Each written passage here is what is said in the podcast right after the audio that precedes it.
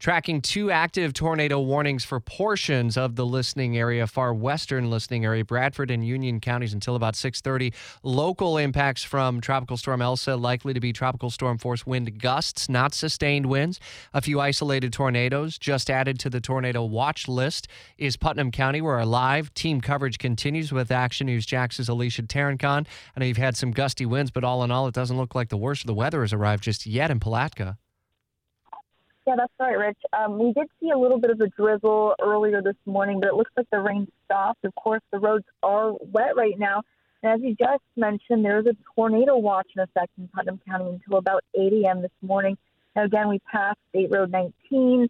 We were near Woody's Barbecue. We also passed the downtown area of Palatka near the Putnam County School District building. And the roads, they've been pretty good.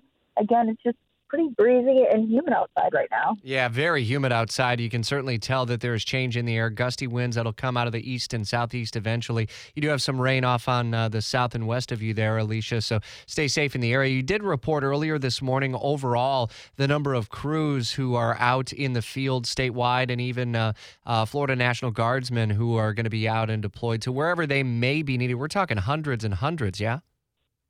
Yeah, so we have about 6,000 utility crews that are out standing by just to see if they see the worst impacts of Elsa, and also about 250 members of the Florida National Guard that are also ready to help. And I know yesterday we actually talked to some teams with the Red Cross who said that they're going to be here too to help mitigate if they need to step in and and help families after any sort of storm damage. All right, we'll stay in close contact with you and also with our utility partners throughout. As always, Alicia, thanks. And uh, Clay Electric Cooperative, FPL, uh, JEA, Okefenokee, all reporting no outages at the moment. 620, we are still in the early stages of this.